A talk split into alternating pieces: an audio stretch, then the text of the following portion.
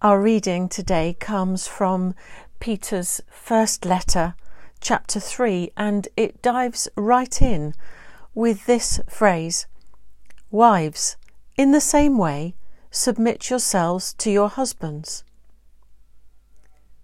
What same way? I hear you ask. Well, actually, Peter has just been speaking of Jesus.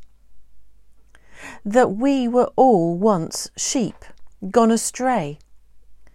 But now we have returned to our shepherd and the overseer of our souls, the one who bore our sins in his body on the cross, so that we might die to sins and live for righteousness.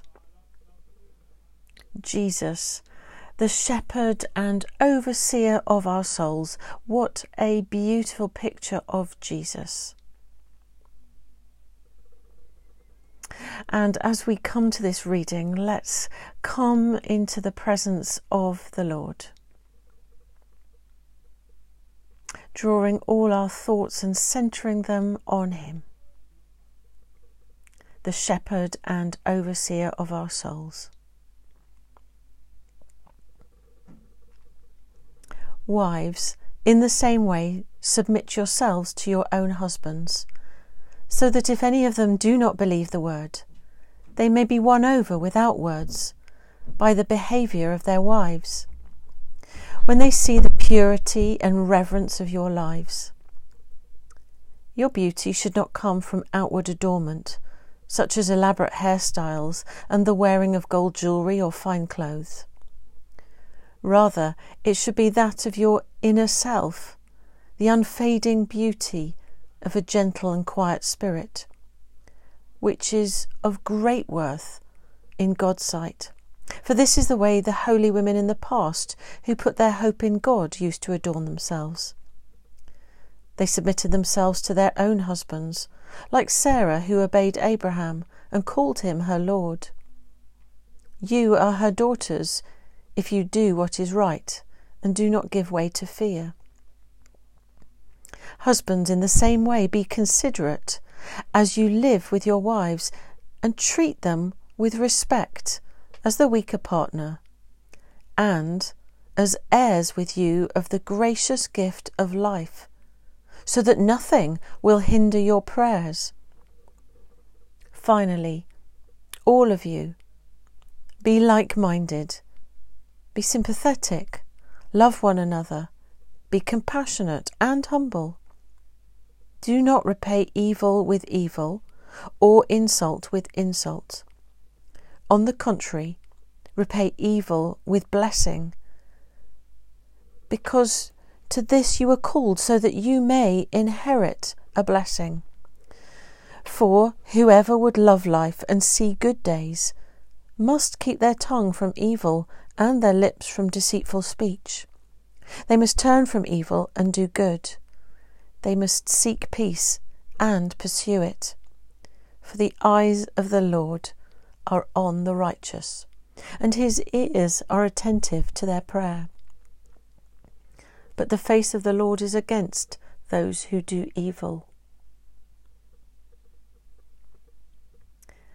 So Peter is encouraging wives to lean on their husbands, like we are to lean and rely on Jesus, our shepherd.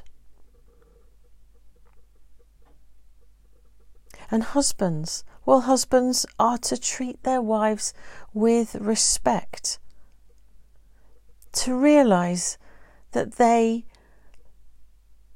like them,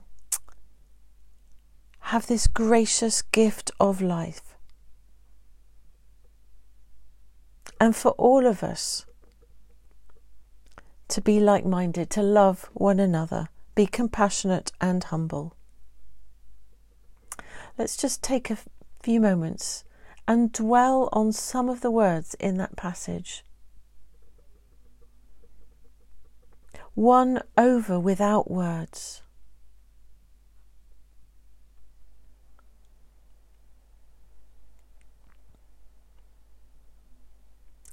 the purity and reverence of our lives.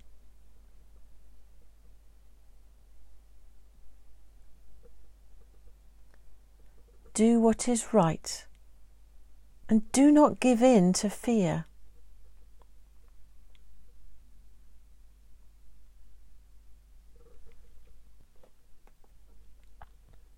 Heirs with you of the gracious gift of life. Love one another. Be compassionate and humble.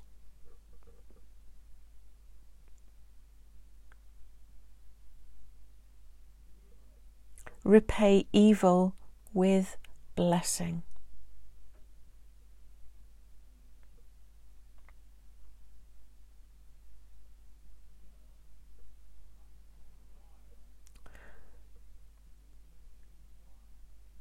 Lord, as we come to these words again, which one do you want us to take into today? Won over without words purity and reverence of our lives. Do what is right and do not give in to fear. Heirs with you of the gracious gift of life. Love one another. Be compassionate and humble. repay evil with blessing.